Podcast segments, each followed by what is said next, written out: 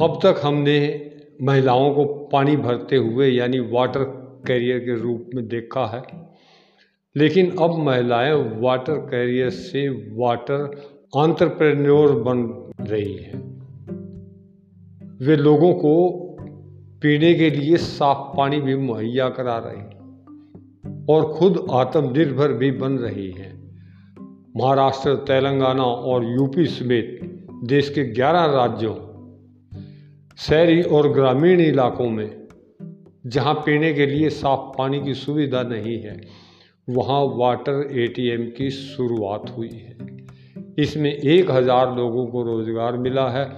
इसमें बड़ी संख्या में महिलाएँ भी जुड़ी हैं। कई गाँवों में वाटर एटीएम का संचालन महिलाएँ ही कर रही हैं। इस वाटर एटीएम से पाँच रुपये में बीस लीटर साफ़ और शुद्ध पानी मिलता है। एक एटीएम से हर दिन करीब 250 कैन पानी बिकता है।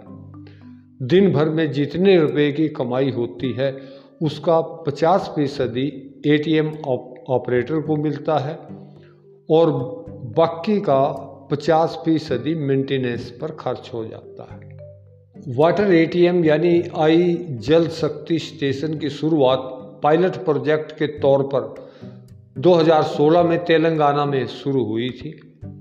तेलंगाना के मैदक ज़िले में सेव वाटर नेटवर्क्स नाम की एक संस्था ने सेल्फ हेल्प ग्रुप, यानी एस एच जी मॉडल के आधार पर पहला वाटर एटीएम इंस्टॉल किया गया। उसके कुछ ही महीने बाद उस ज़िले में उनचास जगहों पर यह मशीन लगाई गई। इसके बाद धीरे धीरे दूसरे राज्यों में भी इसका विस्तार हुआ। अभी महाराष्ट्र, तेलंगाना, यूपी सहित देश के 11 राज्यों में इसकी शुरुआत हो गई है। 10 लाख से ज़्यादा लोगों तक शुद्ध पानी पहुँच रहा है। अभी देश भर में एक हज़ार लोग इससे जुड़े हैं, जिनमें करीब 30 प्रतिशत महिलाएँ हैं।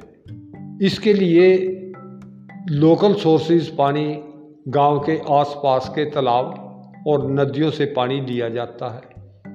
और उसे अलग अलग लेवल पर प्योरीफाई किया जाता है। कुल छः चरणों में पानी को साफ़ किया जाता है। इसके बाद उसे एटीएम मशीन में भरा जाता है। हर सेंटर पर इससे जुड़े कुछ लोग होते हैं जो वाटर ट्रीटमेंट का काम करते हैं। उन्हें इसके लिए विशेष ट्रेनिंग दी गई है। इतना ही नहीं, गाँव वालों को भी पानी के स्टोरेज और साफ़ सफ़ाई के लिए जागरूक किया गया है।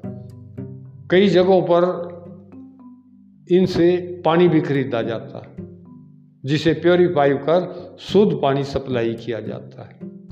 वर्ल्ड वाटर डेवलपमेंट रिपोर्ट 2019 के मुताबिक भारत में 10 करोड़ लोगों को पीने के साफ़ पानी नहीं मिल पाता।